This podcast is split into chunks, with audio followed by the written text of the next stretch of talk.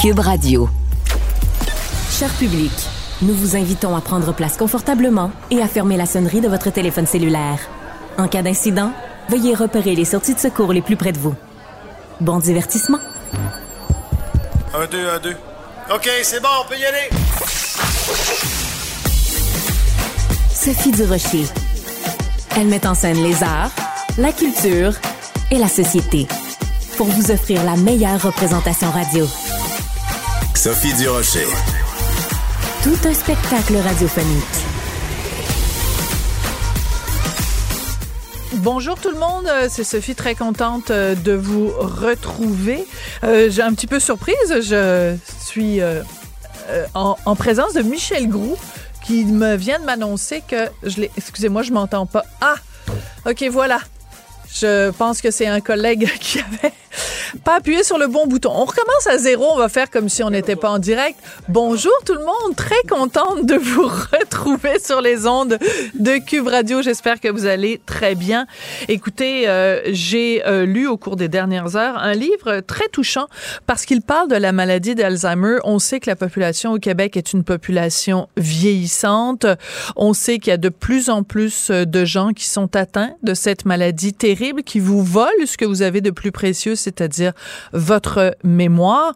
Et c'est extrêmement difficile aussi pour l'entourage, pour les enfants, euh, les hommes et les femmes dont les parents souffrent d'Alzheimer. C'est pour ça que j'ai été très touchée en lisant ce livre Maman de Michel Groux, euh, qui raconte justement un petit peu la, la, descente aux enfers que ça représente quand quelqu'un sombre dans la maladie d'Alzheimer. Michel Groux qui nous fait le plaisir d'être en studio avec nous. Bonjour Michel. Bonjour, bonjour. Merci de me recevoir. Sophie. Le livre s'intitule Maman, c'est euh, publié aux éditions Hugo et Doc.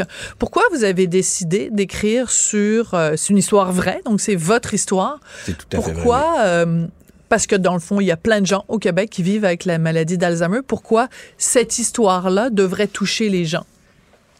Moi, j'ai. Euh, en fait, cette histoire-là m'est venue un peu naturellement dans, dans la mesure où euh, je, bon, j'ai vécu effectivement, comme vous dites, quelque chose que beaucoup de monde vivent euh, et de plus en plus de gens, puisque là, on vieillit, on, vit de plus en plus vieux, nos parents vivent de plus en plus vieux, euh, fait qu'on va être confronté effectivement au dépérissement ou au changement, à toutes sortes de changements qui viennent avec l'âge. Euh, si j'ai écrit ce livre-là, c'est qu'en fait, j'ai toujours écrit dans ma vie, j'ai toujours euh, Dès, dès, la jeunesse, journal étudiant, j'avais écrit un peu euh, à la presse et tout ça. Puis rapidement, j'ai bifurqué vers l'écriture euh, télévisuelle. Euh, Vous êtes le monteur. montage, le montage, oui. exactement. Euh, ce qu'on appelle, on appelle dans le métier, on appelle ça la troisième écriture. Il y a la scénarisation, le, le, la réalisation. Puis au, au montage, c'est là où ce que euh, les œuvres prennent leur forme définitive. Donc il y a une, vraiment une forme d'écriture. On va comme bouger des affaires, changer des textes, changer, rajouter des choses. Là, il est arrivé Bon, la pandémie est arrivée. Je devais commencer une télésérie. Euh, J'étais J'étais prêt, prêt. prêt, à l'attaque, puis euh, tout ça. Puis euh, bon, la pandémie a frappé. Euh, je me suis retrouvé au chalet euh, pendant pendant des, des, semaines et des semaines, mais surtout. J'étais privé d'aller voir ma mère, qui était mmh. au CHSLD à l'époque et qui était déjà bien diminuée. Euh, déjà, elle me reconnaissait plus. Euh, déjà, c'était euh, c'était plus la maman que j'avais connue.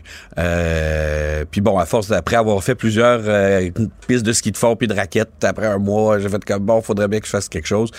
Euh, puis je me suis mis au travail, puis j'avais j'avais secrètement, ben, comme j'écris j'écris tout le temps pour mm -hmm. moi de toute façon, j'avais dans un dossier un truc qui s'appelait, que mon dossier s'appelait Alzheimer la comédie.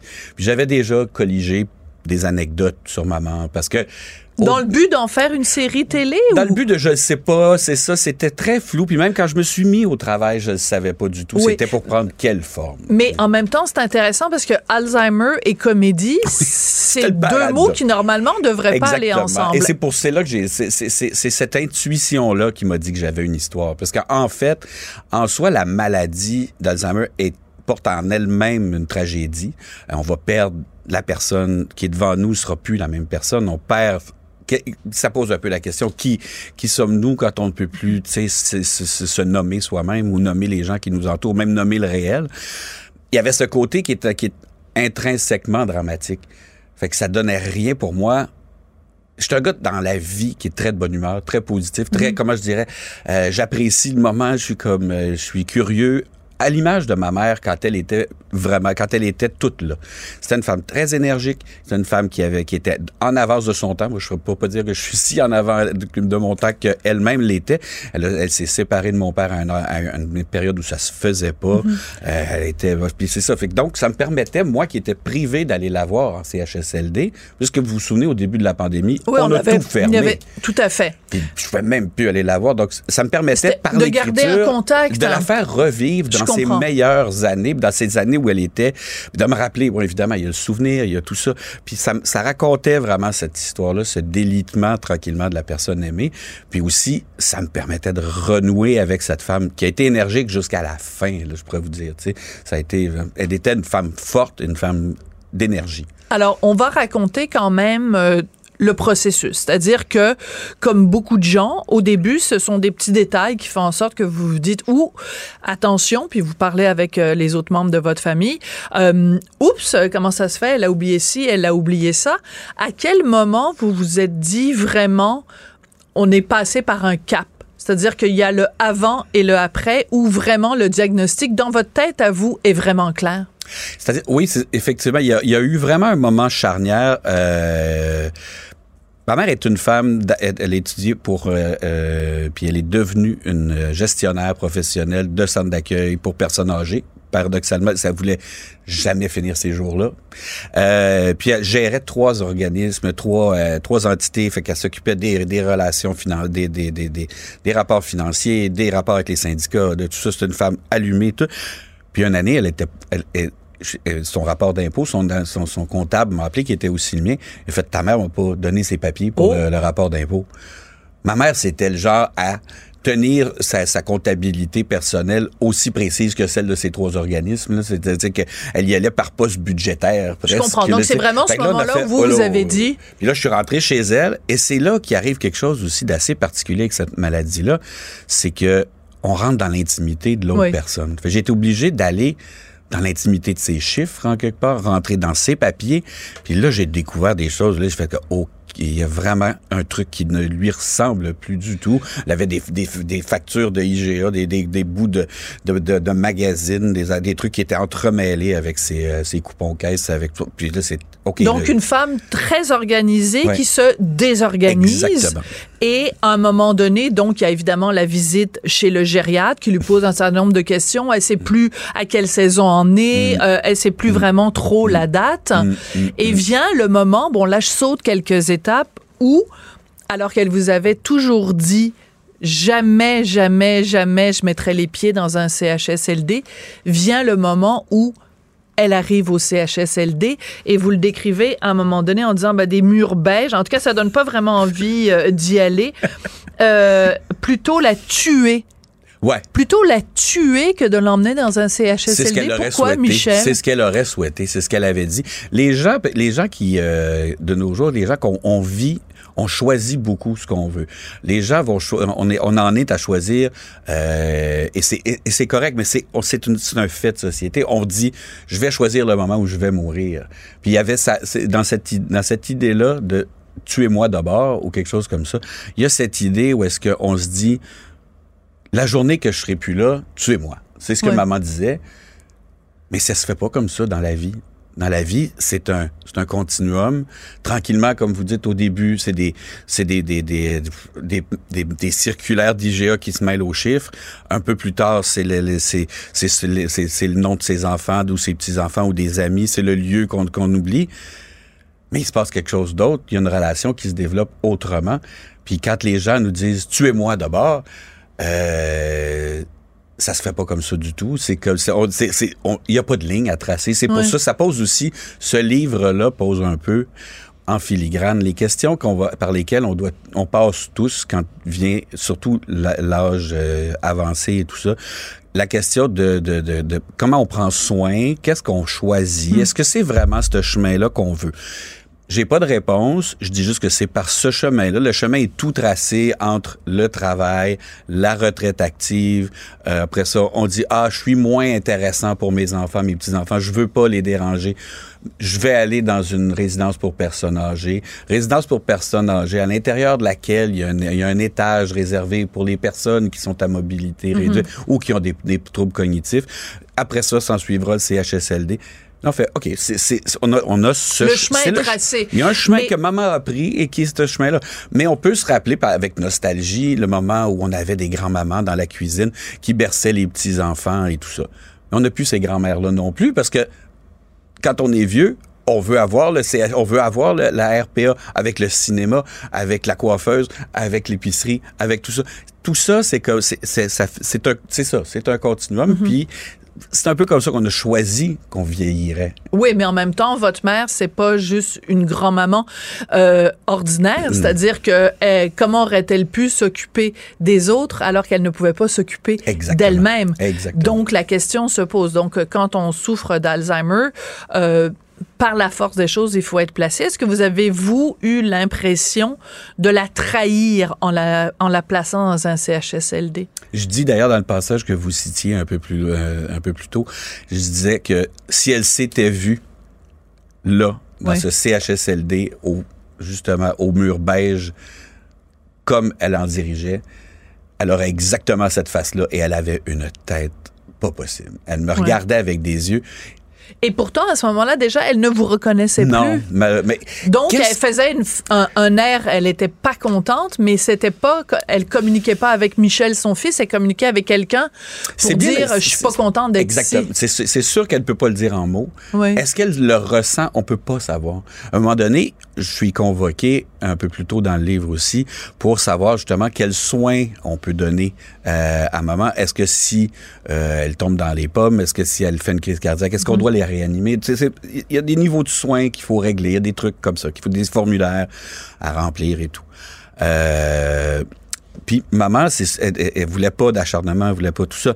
Mais le- on, on me convoque dans le bureau du médecin. Il faut que maman soit là pour entendre la sentence en quelque part, ou, ce que- ou- ou le moment où je vais dire maman ne souhaiterait pas être réanimée si elle tombait, euh, ou on t'en fera pas d'acharnement thérapeutique. Une- une- maman doit être présente dans le bureau du médecin. Mais maman, à ce moment-là, déjà discutait avec la plante là, à côté. Puis elle était, elle était plus là, elle était plus avec nous autres. Mais le médecin a même haussé la voix pour dire, vous savez que si on ne lui donne pas de soins, elle va mourir. Puis là, tu fais, je disais, mais mon pauvre monsieur, si maman se voyait discutant avec la plante, je pense qu'elle elle demanderait bien plus qu'une qu'une absence de- de- d'acharnement thérapeutique. Mais encore là, peut-on savoir ce qu'elle entend ou ce qu'elle n'entend pas? Ouais. Qu'est-ce qui, qu'est-ce qui se brouille dans le cerveau exactement? Est-ce que c'est ce que dit le médecin qui rentre pas dans son cerveau ou si c'est parce qu'il lui a demandé, je suis qui, moi? Puis elle, a, elle me demandé, en me pointant moi, son fils. Puis euh, elle a dit, après beaucoup de répétitions, le, le- le docteur voulait qu'elle réponde quelque chose. Elle a dit, mon mari. Mais Oh est-ce que c'est son mari? Est-ce que Ouais. c'est son mari? Est-ce qu'elle voulait dire mon mari ou est-ce que c'est ce mot-là qui s'est mis en travers de l'autre qui voulait dire mon fils Mm. Parce que dans le fond, elle me reconnaissait. Fait que quand elle me fait ça, quand elle est désespérée puis qu'elle me fait Mm-hmm. une face désespérée, il y a comme quelque chose où je me dis, c'est peut-être bien le message qu'elle veut m'envoyer, mais il reste plus de communication entre elle et moi à ce moment-là que ce, que lui tenir la main, lui laver les cheveux, la peigner, tu sais. C'est, on est rendu là, puis c'est toute une nouvelle maman qu'il faut que je, réapp- que je réapprivoise, que je, que, que j'apprenne à aimer autrement. tu sais. Ouais. C'est- Alors, euh, ben, c'est très touchant ce que vous racontez parce qu'on peut en effet communiquer avec les êtres en simplement leur brossant les cheveux, en les Mm. lavant, leur donnant des soins. Ça devient très tactile comme Mm. relation, très. euh, Enfin, on pense tous à cette scène dans Zoo la nuit avec. euh, Hein? Mm. Voilà, je m'excuse, c'est très émouvant. Oui, comme, je euh, sais, je sais, c'est très émouvant, effectivement. Parce qu'on on approche vraiment de l'intimité de la personne qui, est- qui était son parent, puis on veut, on, Ouais. on a de la difficulté à. On il y a des barrières qu'on s'est mis aussi, enfant. C'est notre parent, c'est que. Puis il faut aller au-delà. Il faut, on est, on est appelé à aller au-delà de ça. Puis je vous dirais que c'est, c'est, pas, euh, pas c'est pas facile. On passe par toute une gamme d'émotions.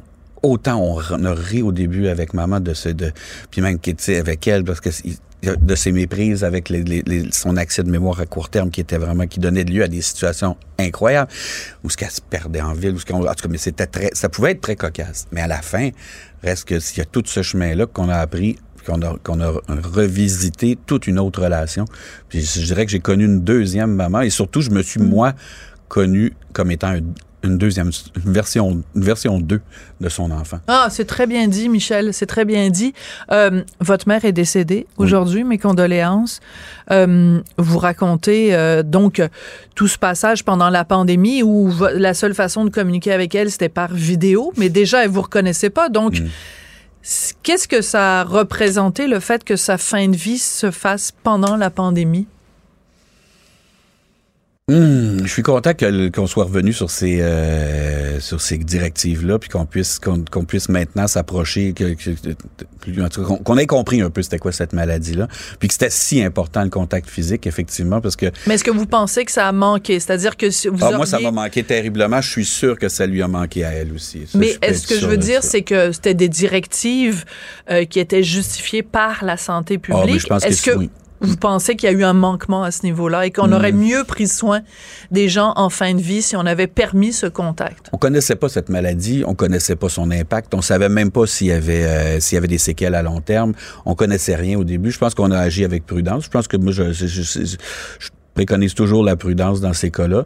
Euh, reste que au final, reste que l'application des règles, c'est aussi les, les, les, gens sur place. Et je dois dire que les équipes au CHSLD, c'est les meilleures équipes que j'ai connues. Ils sont, vous dites que c'est pas très attrayant comme endroit, mais reste que l'humanité dans ces endroits-là, mm. elle est exceptionnelle. Même si les murs sont beiges, les gens sont sont sont pas beiges. Non, sont loin d'être beiges. Ils sont très amoureux de leur. Euh, puis ils prennent vraiment. C'est bien dit. Alors écoutez, c'est très. Euh, euh, ben, il y a plein de moments très drôles et, et beaucoup d'humanité surtout dans ce livre. Donc, pour en apprendre un petit peu plus sur les dernières années de vie quand on est atteint de la maladie d'Alzheimer et surtout l'impact sur la famille. Donc, Maman de Michel Groux aux éditions Hugo et Doc. Merci beaucoup, Michel. Merci beaucoup.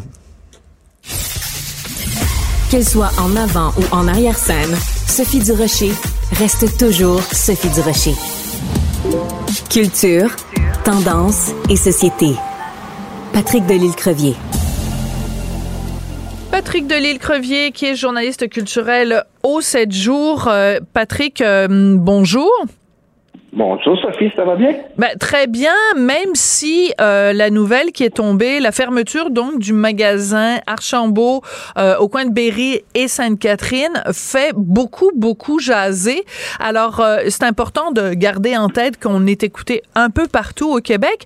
Pourquoi c'était, c'est, ça nous ébranle autant la fermeture annoncée du magasin Archambault?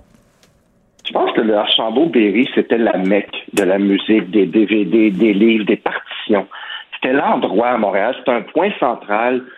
Je regardais en fin de semaine des commentaires des musiciens, des gens qui, qui allaient acheter leur piano. Il y a une dame qui m'a dit Hey, où est-ce que je vais acheter mes instruments de musique? C'était vraiment un, rendez-vous euh, pour les amoureux de la culture en général. Moi, c'était un passage obligé. Chaque vendredi, quand les albums sortent, les films sortent, j'étais là et c'était un. C'était presque religieux. C'était devenu, euh, au fil des années, depuis mon enfance, j'allais chaque vendredi. Mais je te dirais, pour être bien, bien honnête avec toi, j'y allais. Mais depuis environ deux ans, j'avais, euh, j'avais opté pour un autre, d'autres endroits parce que je trouvais que l'endroit était devenu la culture prenait, euh, j'en ai parlé en fin de semaine, de moins en moins de place. Et les, les bibelots et les. Les cossins. J'ai dit, les piles patates de Ricardo, j'ai dit, mais euh, étaient de plus en plus présents. En fait, c'est rendu qu'au Archambault, à Berry, faut que tu montes euh, un, trois étages, puis tu dans le fond pour trouver euh, le dernier disque de, de, de Mylène Farmer ou de Paul Piché. Donc, c'est pas normal. Je trouvais que c'était c'était devenu euh, l'inventaire n'était plus là, la passion. À l'époque, moi j'allais là puis je parlais de musique avec des des disquaires qui étaient passionnés et tout. C'est plus tant ça maintenant. Donc c'est un peu une chronique de mort annoncée, mais c'est bien, bien, bien dommage. Et le quartier au complet, moi j'habite à quelques rues. Euh, et c'est un quartier qui, euh, moi, Berry, UQAM et tout, je vais plus là parce que c'est déprimant, il n'y a, a plus rien d'intéressant ou presque. Euh, c'est un quartier qui est un peu à l'abandon et c'est très, très, très dommage. Mais le, le, Square Berry, euh, le parc Émilie Gamelin et tout, des fois, j'aime bien aller au banque, à la bibliothèque, faire euh, quelques recherches, mais passer là, c'est déprimant, c'est ça fait mal à l'âme, tellement l'humain est dans son son plus triste état. Les gens ont besoin d'aide, la maladie mentale et tout. C'est très, très, très, très triste. Et euh, donc, la fermeture du Archambault, il fallait s'y attendre. Un peu comme celle de la place des Arts. Si tu vas au Archambault de la place des Arts, je souhaite que ça que ça reste vivant, cet endroit-là, mais il y, a, presque plus d'inventaire. Puis encore là, quand on rentre, c'est encore des bibelots, puis des cossins, puis donc la musique, euh, la musique euh, n'est plus très très présente dans nos Archambault et c'est bien dommage. Ouais, mais en même temps, ok, je vais faire l'avocat du diable deux secondes. On est rendu en 2023. Les gens euh, on, sont beaucoup dans le magasinage en ligne. Donc, quand tu es un magasin de briques et de mortiers, il faut que tu offres quelque chose qui est pas juste des livres et de la musique. C'est pour ça qu'ils vendent du nougat, c'est pour ça qu'ils vendent des bonbons, c'est pour ça qu'ils vendent les piles patates de Ricardo. Euh, moi aussi, au début, j'étais comme toi quand je rentrais, que ce soit dans un Renaud-Bré, un Archambault, peu importe, euh, quand je rentrais dans une librairie et que je voyais tout sauf des livres, ça me tombait sur les rognons. Mais je comprends qu'il y a un impératif commercial qui euh, fait en sorte que leur survie dépend de ça.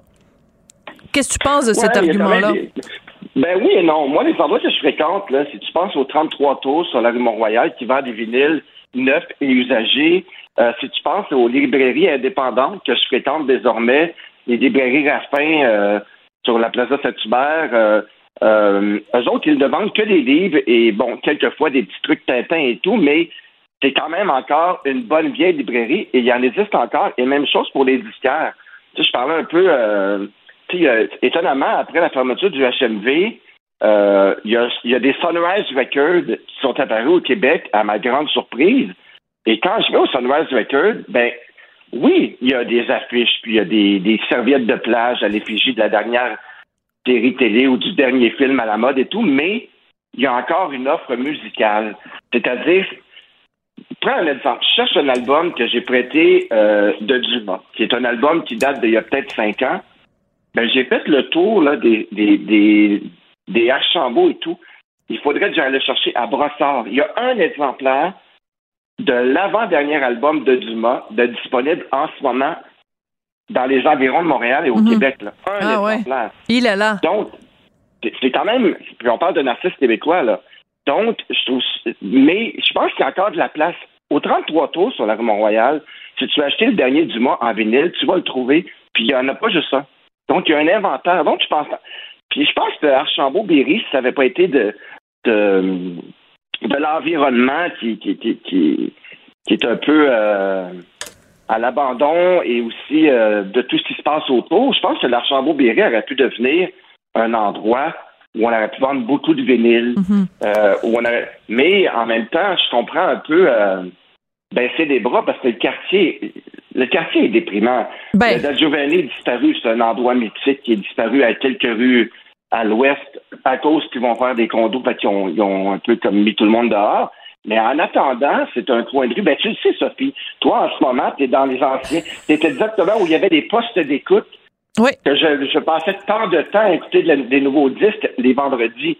Donc, tu es dans l'ancien Archambault, une partie de, du premier premier Archambault, tu es dedans en ce moment. Et quand tu sors chaque jour, tu vois, tu vois assurément tout ce qui se passe autour. Oui, à tel point, à tel point que bon, il y a, y a, beaucoup de textes qui ont été écrits depuis l'annonce de la, de la fermeture prochaine du Archambault. Il y a des gens dans le quartier même qui disent, des organisations qui disent, ben c'est pas une super bonne idée de rassembler tous les éclopés de la terre au même coin de rue. C'est-à-dire euh, les sans-abri, les personnes qui ont des problèmes de santé mentale, euh, les migrants qui viennent d'arriver, euh, pendant la, la pandémie, des gens qui avaient la COVID. Tu sais, c'est comme tout se rassemble dans le même coin. et il y a même un avocat qui était cité, un criminaliste, qui dit, ben moi, tous mes clients, je sais où les trouver, ils sont au coin de, de Péry et de Sainte-Catherine. C'est comme si toute la, la, la tous ces, les, les, les éclopés, les, les chez vif, euh, euh, tous les problèmes de la société se retrouvent au coin, à ce coin de rue-là. Et il faut quand même le dire, la bibliothèque euh, National est juste à côté, Lucam est juste à côté. On est quand même à, à, quelques rues seulement du quartier des spectacles. Donc, pour les amateurs de culture, c'est comme un espèce de dilemme. Oui, on veut fréquenter la culture. Oui, on veut aller euh, euh, euh s'acheter des disques ou des livres chez Archambault, mais en même temps, je veux dire, euh, c'est euh, jusqu'il y a pas très longtemps, dans la vitrine du Archambault, il y avait euh, un, un, matelas avec un monsieur qui, qui, vivait là 24 heures sur 24, là, euh, avec euh, tout ce que ça implique de, de, pipi, de caca, de vomi et de tout le reste. Là. Oui, exactement. Puis en même temps, j'ai travaillé pendant des années auprès des itinéraires bénévolement et tout, donc j'ai une grande ouverture par rapport à ça. Mais je considère Oui, mais c'est pas de la fermeture. Wow, wow, attention deux secondes, Patrick, je suis pas c'est pas de la fermeture. Non, non, Ce que, que je dis, c'est que tu peux pas mettons que oui, il y a un problème de sans-abri au centre-ville de Montréal, mais si tu rajoutes à ça une couche puis une autre couche puis une autre couche de, de plein de problèmes tu, et tu rassembles ça dans un quadrilatère de 300 mètres carrés, ben c'est sûr ouais. que ça va faire des problèmes. Exactement. Puis, je vais dire, je, pense pas que toi, t'es, t'es contre les...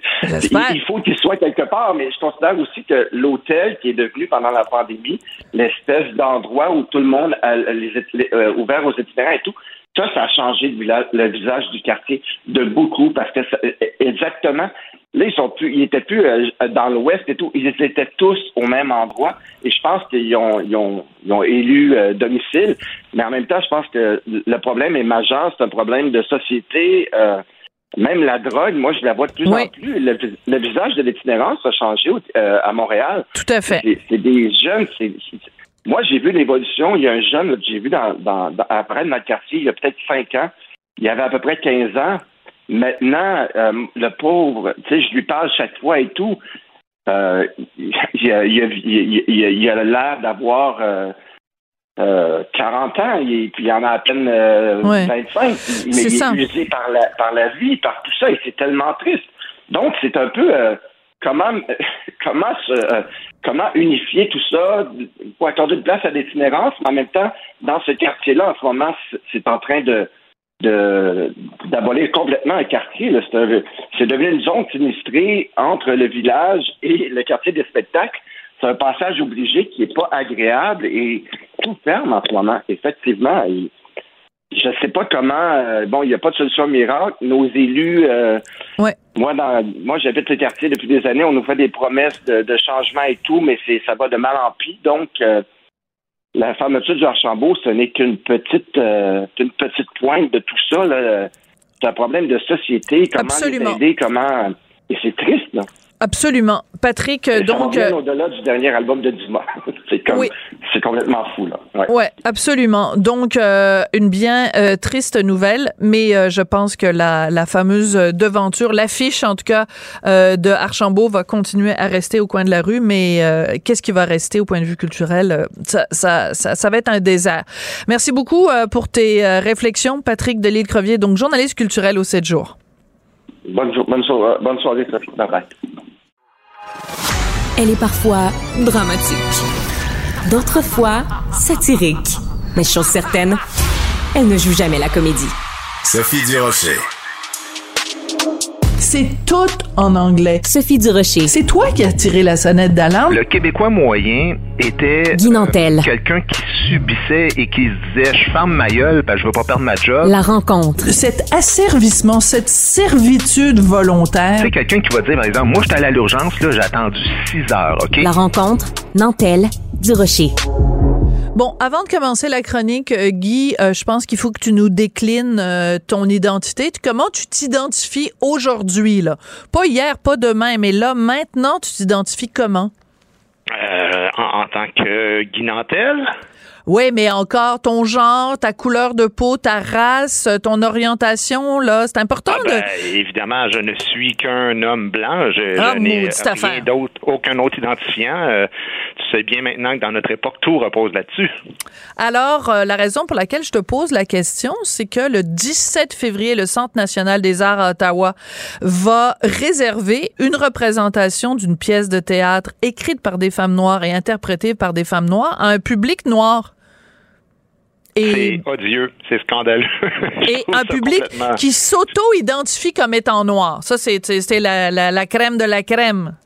non, c'est parce que, tu sais, euh, euh, je l'ai lu ton article ce matin, puis je l'ai trouvé très bon, euh, évidemment, comme tous tes articles, tu sais bien. Ah, ah, ah. non, mais écoute, il y a un détail important dans ton texte, Sophie, c'est l'idée d'importer toujours des, des espèces de d'idées euh, de, de, des États-Unis, mais qui viennent vraiment de départements de sciences sociales, d'universités très militantes par rapport à ces théories de gauche là. Tu sais, mais le paradoxe, c'est que le combat américain contre la ségrégation aux États-Unis a été récupéré par des gens qui ont rien compris à l'idée mm-hmm. de base de combattre des inégalités. Puis je suis pas certain que Martin Luther King c'était le genre de rêve qu'il avait. Je suis allé euh, voir le lire le parce qu'on entend toujours ça, I have, I have a dream, mais on sait jamais trop ce qui suit, tu sais.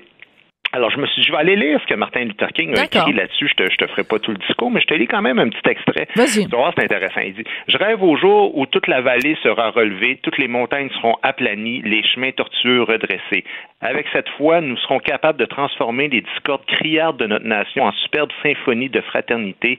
Nous pourrons fêter le jour où les Noirs et les Blancs, les Juifs, les non-Juifs, les protestants et les catholiques pourront se donner la main et chanter Nous sommes enfin libres. Et les fanatiques du wokisme qu'on importe chez nous, ou en tout cas à tout le moins à Ottawa pour l'instant, ben eux autres, c'est le contraire. Ils disent faisons de la ségrégation inversée dans un esprit d'opposition, puis à la limite de vengeance, et c'est pour ça que je trouve ça odieux, cette façon de faire-là. Oui. Alors, quand tu fais référence à ce qui se passe aux États-Unis, c'est qu'en fait, cette idée-là de réserver des soirées à un public euh, uniquement noir, on appelle ça une soirée blackout, euh, ben, ça vient des États-Unis. Ça s'est fait à Broadway, une pièce de théâtre écrite par un noir, interprétée par un noir. On avait fait une soirée blackout et sur le site de la, de la pièce de théâtre, de la salle de spectacle, on avait dit c'était pour se soustraire au white gaze, au regard blanc. Donc moi je pose la question, c'est quoi un regard blanc? Toi quand tu regardes une pièce de théâtre, quand tu regardes un film, c'est quoi ton regard blanc? Comme s'il y avait un regard, comme si le regard que toi tu poses sur mettons un spectacle d'humour n'était pas le même que celui de Norman Brathwaite ou était pas le même que celui de Grégory Charles. C'est quoi cette idée-là de dire que à cause de la couleur de ta peau, tu n'as pas la même perception de ce qu'est une œuvre d'art. C'est épouvantable. Et qui sous-tend aussi que Grégory Charles et Norman Brathwaite et Anthony Cavana et Boucard Diouf, eux autres, ils comprennent tous les spectacles de la même manière. Parce que voilà. aussi le, point commun de la couleur de peau. Et c'est là où ça devient complètement fou comme façon de voir les choses, puis ça fait juste radicaliser les gens. Mais c'est pas un hasard si c'est le Centre national des arts à Ottawa qui fait ça. Parce que, tu sais, euh, je veux dire, c'est le symbole le plus puissant qui illustre la folie du wokisme de Justin Trudeau. Fait que, de façon, la capitale du Canada, écoute, c'est la quintessence, je te dirais, de la politique multiculturaliste des fédéraux, parce que le rêve de ces gens-là, c'est la division suprême des citoyens qui vont se classer deux autres mêmes dans cette théorie-là par couleur de peau. Ils sont obsédés par le racisme. C'est ça toute la différence entre le Québec qui veut intégrer tous les immigrants, tous les citoyens, puis les voir converger vers une culture commune sans égard justement à leur provenance et à leur appartenance physique, puis la quête ridicule du fédéral qui, au contraire, veut refléter une image hypocrite d'un Canada qui n'a pas de culture, puis qui est rien d'autre qu'une suite insignifiante là, de d'illustration euh, folklorique où tout le monde vit en vase clos à partir de, de la base de son appartenance de son appartenance raciale. Ça devient complètement obsédant. C'est du racisme inversé carrément. Ouais. Et ça me fait penser tu sais la semaine dernière on a parlé du documentaire euh, de Jean-Pierre Roy et André Néron sur euh, Pariso est le pays imaginé et dans ce documentaire-là, à un moment donné, on voit un extrait d'une publicité pour le Parti québécois où euh, il y a une vraie rencontre euh, entre Jacques Parizeau et une personne issue de l'immigration qui demande à Jacques Parizeau, mais qu'est-ce qui va arriver euh, des, communautés culturelles, des communautés ethniques une fois que le Québec sera indépendant? Et Parizeau dit, ben à mes yeux, on est tous des Québécois. Et moi, je trouve que c'est ça que le Canada est en train de faire, c'est qu'il est plus en train de nous dire à nos yeux, vous êtes tous des Canadiens. Il est en train de faire, de remettre tous les gens, d'assigner tous les individus à leur identité, au lieu qu'il y ait une supra-identité qui est on est tous Canadiens, on est tous Québécois. Moi, quand je regarde, je vais, ça fait 25 000 fois, je le dis, quand je regarde mon chum Normand Brathwaite, je dis pas, ah, oh, mon ami Norman Brathwaite, dont un des parents est noir, un des parents est blanc et qui a un enfant, Elisabeth, qui a. C'est pas comme ça qu'on se perçoit comme individu. Alors pourquoi une organisation fédérale comme le Centre national des arts nous renvoie, nous réassigne à une identité? dont on se départit quand on va dans une pièce de, théâtre? On n'est pas noir ou blanc, on est juste des, des amateurs de théâtre. Le P, c'est quand tu fais cette, cette définition-là de, de, justement de, de, converger vers une culture commune, par exemple un, un Normand Brathwaite et toi, ben c'est toi qui te fais traiter de raciste. Comprends-tu à quel point c'est complètement délirant comme façon de voir, tu? Puis, puis, puis, en même temps, tu as soulevé une question intéressante tantôt, c'est les personnes qui se définissent comme des noirs, c'est quoi un noir? Tu sais, je veux dire, euh, un parent noir, t'es-tu noir? Un, un, un, grand-parent sur quatre, tu t'as la peau pâle, mais on sent que t'as les cheveux frisés. Je veux dire, on, on joue avec des caractéristiques physiques. Tu sais, euh, les Blancs qui, qui ont la culture créole, par exemple, à l'île Maurice, il y a beaucoup de, de, de, Blancs qui se sont mélangés. Ils ont la peau blanche, mais ils se sont mélangés à la culture créole là-bas. Les Blancs Matignons en Guadeloupe aussi, c'est des gens qui ont la peau blanche, mais moi-même, j'ai été élevé dans une famille d'Haïtiens. Je passais plus de temps dans leur maison que chez moi euh, quand euh, j'étais enfant, dans les premières années de ma vie, les 16 premières années de ma vie. C'était mes voisins, puis c'était mon meilleur ami. Je veux dire, si je me pointe là, est-ce que je me fais regarder croche? Est-ce que je me fais invectiver, expulser? Hmm. Est-ce qu'il y a quelqu'un qui, comme dans les années 40, qui vient me voir et qui dit, excusez, c'est parce que vous n'avez pas la bonne couleur de peau, on vous demanderait de partir? Alors ça, c'est là que ça devient... C'est là que ça devient intéressant parce que le Centre national des arts tient un double discours parce que sur leur site Internet, c'était bien clairement indiqué que c'était une soirée, euh, le 17 février, c'était une soirée pour les personnes s'identifiant comme noires, que c'était important euh, de, de laisser place à la communauté, puis que les gens allaient être ensemble et tout ça. Et suite à ma chronique, ils ont émis un communiqué en disant attention là on va on interdira à personne d'entrer. Ben oui, toi chose, voir que voir qu'un blanc va aller se présenter à cette soirée-là alors que c'est clairement indiqué que c'est une soirée pour la communauté noire, pour que les gens de la communauté noire se sentent entre eux, ben c'est parce que si t'es blanc, t'as pas ta, place là. Donc, ils jouent sur les mots en disant ah, non, non, mais il y aura pas de police à la porte. Mais c'est parce que vous, vous, vous parlez des deux côtés de la bouche, là, les amis. Ben oui, mais de toute façon, mais quand même, même qui laisserait rentrer des blancs, je veux dire, le, le, message que ça sous-tend, c'est, si tu fais un spectacle, tu dis, écoutez, euh, moi, je demanderais juste aux blancs de venir, mais on sortira pas les noirs.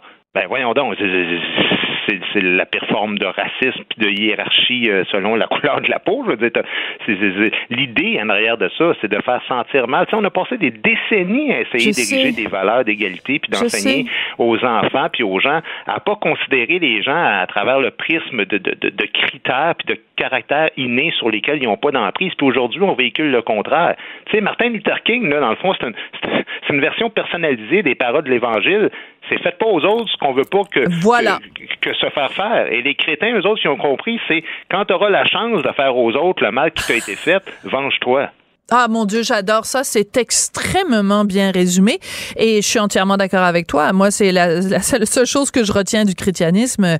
Ne fais pas aux autres ce que tu veux pas que les autres te fassent. Donc, en fait, on, recrée une forme de, de discrimination et surtout, on recrée un racialisme. C'est-à-dire qu'on recrée euh, le regard qu'on porte sur les gens qui ne s'adressent pas à leur humanité, qui ne s'adressent pas à ce qu'ils sont intérieurement, mais leurs caractéristiques. Es-tu gay? Es-tu pas gay? Es-tu euh, de telle religion ou de telle autre religion? Es-tu de telle couleur de peau? Es-tu de telle origine? Es-tu de telle orientation? Mais on s'en, au lieu de s'en aller vers de l'inclusion, on s'en va vers de l'exclusion. Puis ce sont ces gens-là qui se gargarisent avec le mot diversité. Mais elle est où ta diversité? Parce qu'à un moment donné, dans le texte du, du Centre national des arts, ça dit la raison pour laquelle on fait une soirée comme ça, c'est pour qu'il y ait une discussion. Mais quelle discussion il y a s'il y a juste des Noirs dans la place? Il est où le dialogue avec les gens des, des autres couleurs? Elle est où, elle est où l'inclusion, la diversité, l'équité, elle est où? On a deux choix comme société qui sont des choix irréconciliables ou bien on va vers l'universalisme qui fait en sorte qu'on communie tous ensemble à la même chapelle culturelle, c'est-à-dire qu'on considère qu'on est ici québécois sur un pied d'égalité, où on va vers le multiculturalisme, où on décide que les gens vivent en vase clos, chacun dans sa communauté, qui se ferme aux autres. Moi, je pense que le choix est évident, mais visiblement, euh, ça semble pas être ça en ce moment au Canada et ni aux États-Unis. Ça va peut-être être un combat euh, qui va durer encore euh, bien longtemps, où on va se faire insulter, mais il faut pas lâcher prise.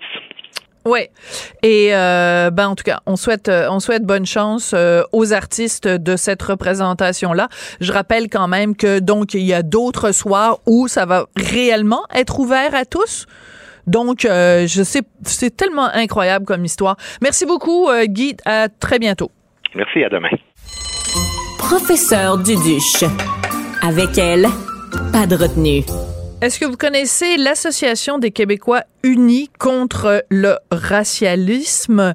Ben, c'est une association extrêmement importante de, citoyens qui se sont dit, ben, écoutez, nous, on en a marre d'être assignés à notre couleur de peau. On en a marre de ce mouvement-là où on passe notre temps à, la société passe son temps à pointer du doigt en disant, ben, toi, t'es un noir, tu dois faire telle chose. Toi, t'es pas un noir, t'as pas le droit de faire telle chose.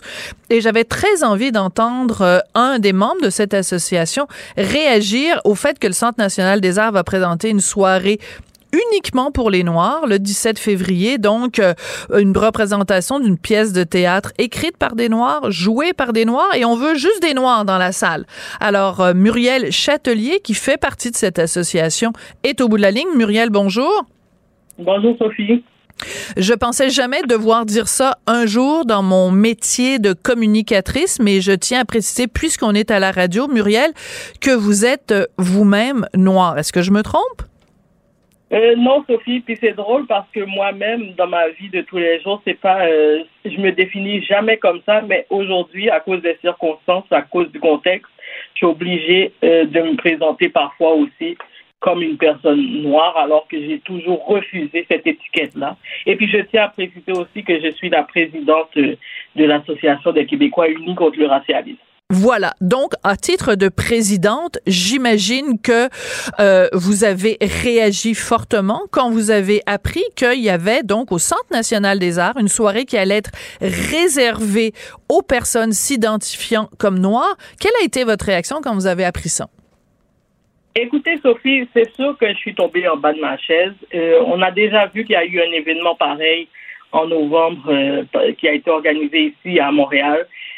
Mais écoutez, Sophie, là maintenant, on a affaire à des gens qui sont tellement privilégiés, qui peuvent se permettre de faire de la ségrégation raciale volontairement. Moi, ça me dépasse qu'aujourd'hui, on en soit là. Puis pour moi, c'est inconcevable de normaliser l'inacceptable sous couvert de combattre des injustices. Je, franchement, je, regarde ce qui se passe aujourd'hui et j'ai beaucoup de difficultés à croire qu'on en est là, puis qu'il y en a qui tentent de justifier ça. J'ai vu des commentaires passer, oh, ben c'est juste une soirée sur dix, si les gens veulent se regrouper. Mais non, c'est une soirée de trop sur, sur 10. C'est pas quelque chose qu'on devrait accepter aujourd'hui. Et puis, on ne verrait pas, on verrait pas le contraire. On n'accepterait pas, par exemple, que des Blancs se fassent une soirée comme ça, réservée aux Blancs. Puis, il faut, il faut arrêter, là, avec ces histoires-là parce que c'est comme si ces gens-là pensaient que le racisme était un peu accepté dans notre société, alors que c'est faux. On a une charte des droits qui nous protège. Donc, c'est faux de penser que le racisme est accepté. C'est pas parce qu'il survient des événements où il y a du racisme que ça veut dire que c'est toléré. Il y a du sexisme, il y a de l'homophobie, c'est pas toléré. Ça, ça existe quand même, mais ça veut pas dire qu'on est dans une société qui tolère euh, cette discrimination-là. Je comprends. Alors, sur le site du Centre national des arts, on peut lire la chose suivante. Le 17 février est une soirée où l'invitation est lancée aux auditoires noirs de vivre et profiter d'un spectacle auprès de leur communauté. Est-ce que vous vous sentez, vous, faire partie d'une communauté à qui on devrait, euh, que vous devriez vous regrouper avec que des Noirs? Absolument pas. Puis c'est quelque chose encore une fois qui me sidère parce qu'aujourd'hui, tu sais, moi, je suis né ici, par exemple, je suis né au Québec. Je suis entouré de citoyens, de concitoyens qui sont blancs. Est-ce que, je veux dire, comment dois-je me sentir par rapport à ces gens-là? Est-ce que ce sont mes ennemis, des personnes avec qui j'interagis au quotidien, que, avec qui je travaille, euh, qui sont mes amis? J'ai beaucoup de difficultés et puis moi, ce sentiment d'appartenance parce qu'on est noir, pour moi, je n'ai pas ce sentiment d'appartenance. C'est pas parce qu'une personne a la même couleur de peau que moi qu'on a les mêmes réalités. C'est par exemple, est-ce que j'ai quelque chose en commun, moi, avec, euh, je sais pas, un chef d'entreprise, un homme noir, chef d'entreprise, qui gravit dans les hautes sphères de la société? Probablement qu'on n'a pas beaucoup d'intérêt en commun, mais j'aurais peut-être plus d'intérêt avec une mère monoparentale euh, blanche euh, qui a fait des études universitaires parce que nos parcours se ressemblent. Donc, c'est qu'on a un sentiment d'appartenance envers quelqu'un juste parce qu'on a la même couleur de peau, c'est une idée qui est désuète et puis qu'on doit dépasser. Ouais. Alors je lis encore une fois ce qui est écrit sur le site du Centre national des arts. Cette soirée donc pour les publics noirs, euh, pour rassembler des auditoires animés d'un même enthousiasme. Fin de la citation. J'ai beaucoup ri euh, quand j'ai lu ça, comme si euh, vous, Muriel, parce que vous êtes noir, vous n'avez pas le même enthousiasme face à une pièce de théâtre que moi qui suis blanche ou que mon collègue Michael Nguyen euh, qui est asiatique ou que Michel Jean qui est inou euh, comme si je m'excuse d'utiliser une expression horrible mais comme si vous les noirs vous étiez tous pareils c'est épouvantable c'est épouvantable, Sophie. Puis c'est pour ça que, justement, qu'on a créé l'association des Québécois contre le racialisme. On veut se battre contre cette idée. On veut se c'est ça, on veut se battre contre cette idée. Parce que euh, je, manque de mots parfois. Mais je comprends. c'est tellement absurde. Mais vous trouvez pas ça un peu condescendant? Parce que c'est un petit peu comme si, parce que ce sont des blancs, hein, évidemment, le, directeur et tout ça, tous ces gens qui font ces trucs-là, là, ce sont, ce sont des blancs, là. Alors donc, ce sont des blancs qui disent à des gens qui sont noirs, bon ben, vous, là, on va vous faire un petit spectacle, une petite soirée juste entre vous, comme ça, vous allez pouvoir, euh, vous sentirez pas menacé, vous allez pouvoir rire euh, entre vous, là. C'est tellement paternaliste. Oui, c'est absolument condescendant. Et moi, ça, c'est quelque chose qui me pue au nez. Quand je vois justement plus euh, des Blancs qui viennent nous tendre la main comme ça, comme s'ils venaient nous aider, parce que on le sait, hein, on est noir, on a tous besoin d'aide, là, on est tous désœuvrés, c'est comme ça, c'est pas de notre faute, on est né comme ça, c'est ça vient avec euh, avec euh, pas le nous on n'a pas de privilège nous on, est désœuvrés. Donc ça vient vraiment de notre couleur. Mais moi ce genre de d'attitude là pour moi ces gens là il y en a qui les considèrent comme des alliés pour moi, je les vois comme des ennemis. Pour moi, les alliés. Ah oui, à ce point-là, Muriel, pas des alliés, mais des ennemis. Expliquez-moi pourquoi. Exactement parce que ces gens-là sont justement, ils pensent qu'on peut pas, on peut, qu'on a absolument besoin d'aide, qu'on ne se suffit pas à nous-mêmes, qu'on peut pas régler nos problèmes par nous-mêmes, qu'ils ont besoin de nous tenir la main. Mais c'est faux. Moi, pour moi, un allié, c'est quelqu'un qui justement qui comprend qu'on est déjà des êtres égaux, que, que sa couleur peut pas servir à m'aider. Tu peux pas venir me dire je suis blanc, je peux t'aider parce que tu es noir. Pour moi, c'est une une insulte. Et moi, ce genre de personnage, j'en ai pas dans mon entourage et je n'en veux pas. Moi, ces gens-là, je les garde loin de moi. Si aujourd'hui, tu n'es pas capable d'accepter que je suis ton égal, euh, si tu n'es pas capable de l'accepter, tu peux pas être dans mon cercle. Ça, c'est sûr et certain. Pour moi, c'est extrêmement insultant que par le seul fait de ma couleur de peau, puis ça m'est déjà arrivé plusieurs fois que qu'on me dise ah ben moi je, je, je peux t'aider, mais sans que la personne connaisse nécessairement ma situation. Je comprends. Peut-être qu'il sait que je suis plus aisée que toi, que j'ai plus de ressources que toi, tu le sais pas. Mais juste parce que j'ai une couleur qui, selon cette personne-là, fait de moi une personne désœuvrée, elle veut me tendre la main. Moi, pour moi, c'est C'est tellement insultant, tellement condescendant. Alors, une toute dernière question, je vais aller très, très, très, très vite. Euh, les gens du Centre national des arts disent que euh, il y a trop souvent des gens qui se disent euh, qui vont pas voir des pièces de théâtre parce qu'ils se disent entre guillemets ça n'est pas pour les gens comme moi. Fermez les guillemets. Euh, Muriel très rapidement vous allez au théâtre vous? Oui je vais au théâtre et j'ai aucun problème à m'asseoir dans une salle où la majorité de mes concitoyens sont à côté de moi qu'ils soient blancs qu'ils soient jaunes peu importe ce sont mes concitoyens Merci, c'est une excellente euh, conclusion. Muriel Châtelier, je rappelle que vous êtes la présidente de l'Association des Québécois unis contre le racialisme. Merci beaucoup d'être venue nous parler euh, aujourd'hui. OK, ça m'a fait plaisir. Merci, Sophie. Merci à Tristan Brunet-Dupont et Charlie Marchand à la réalisation, à la mise en onde de cette émission. Marianne Bessette à la recherche. Et euh, ben, merci à vous d'être là, fidèle à Cube et à très bientôt. Cube Radio.